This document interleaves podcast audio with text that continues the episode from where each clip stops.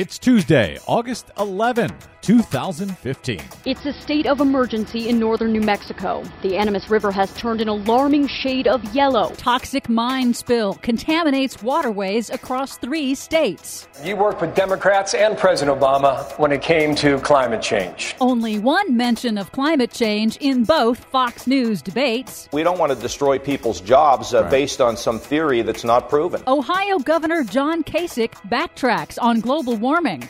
Plus, Shell Oil breaks up with Alec. All of those breakups and more straight ahead from BradBlog.com. I'm Brad Friedman. And I'm Desi Doyen. Stand by for six minutes of independent green news, politics, analysis, and snarky comments. These bullshiters cover their unwillingness to act under the guise of unending inquiry.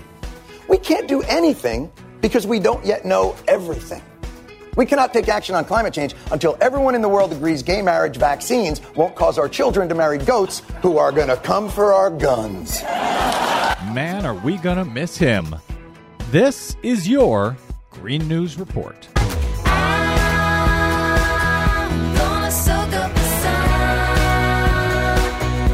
Okay, Desi Doyen, 17 Republican candidates made it up onto the Fox News stage in two separate debates, and the moderators from Fox News could only come up with one single question for one single candidate concerning climate change. Yeah, we think that climate change is going to be a thing in the 2016 presidential campaign, but apparently not until the general. Well, or at least not on Fox News. Correct. Where climate change doesn't exist. That's true, but more on that in a moment. First, stay out of the water.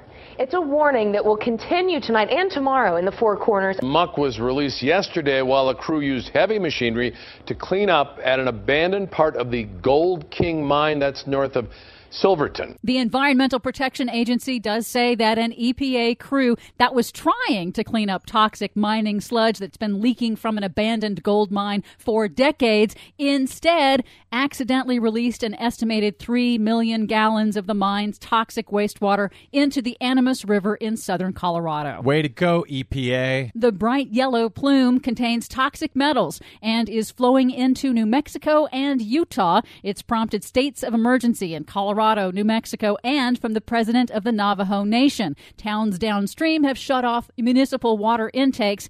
There are tens of thousands of toxic abandoned mines across the West. That's according to Colorado University professor Mark Williams. These problems happen all the time. Almost every abandoned mine uh, has the potential for that situation. Unlike the mining company that abandoned the mine, the EPA has taken responsibility for the spill and the cleanup. And remember, with all of these abandoned mines, taxpayers foot the cleanup bill. Not the mining companies who make all the profits? Nope, they just leave. You're welcome, mining companies who make all the profits. In politics, as we already mentioned, the first Republican debates of the 2016 presidential campaign concluded with only one mention of climate change. That went to South Carolina Senator Lindsey Graham, who attacked Hillary Clinton and falsely claimed that action on climate change will destroy the economy. In her world, cap and trade will dominate that will destroy the economy in the name of helping in the environment. In my world, we'll focus on energy independence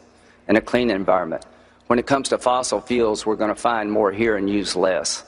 Over time, we're going to become energy independent.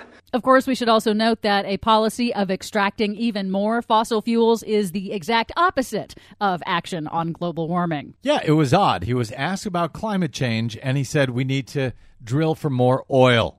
Go figure. Surprisingly, NBC's Meet the Press host Chuck Todd on Sunday decided to ask Republican presidential candidate Ohio Governor John Kasich if he accepts the scientific consensus that climate change is man made. Well, I think that man absolutely affects the environment, but as to whether, you know, what the impact is, the overall impact, I think that's a legitimate debate. Of course, we have to be sensitive to it, but we don't want to destroy people's jobs uh, right. based on some theory that's not proven. Right why destroy people's jobs? Let's destroy their planet instead. Well, interestingly, Kasich's campaign staff later clarified his remarks, saying, quote, the governor has long believed climate change is real. We know it is real. We know man has an impact, and we know we need to do something. So his hedging on Meet the Press was just to uh, try to trick the base, I guess? Apparently. What's your game, John Kasich? Finally, some good news. Oil giant Shell Oil has broken up with ALEC, the American Legislative Exchange Council, the Koch brothers funded right wing group, because ALEC, Shell says, does not support action on climate change. In a statement, Shell said ALEC's position is, quote, clearly inconsistent with Shell's official recognition of, quote, the importance of the climate challenge. Did Shell Oil say that before? before or after they started drilling for oil up in the Arctic? After. For much more on all of these stories and the ones we couldn't get to today, please check out our website at greennews.bradblog.com.